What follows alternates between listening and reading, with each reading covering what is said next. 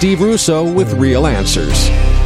29 year old Carlos G. Rojas didn't know why he started receiving the military life insurance checks. They totaled $200,000, and he had no clue who would have named him beneficiary. He called the life insurance company, and they insisted that the money was his and he should cash the checks. Carlos couldn't do it. Someone's life was connected to the money.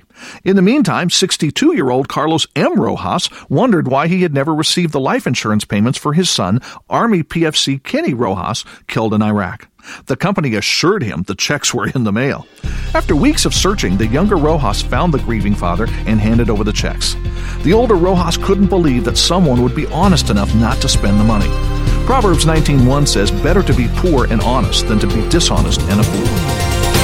For information on books and other resources by Steve Russo, visit the Real Answers website, realanswers.com.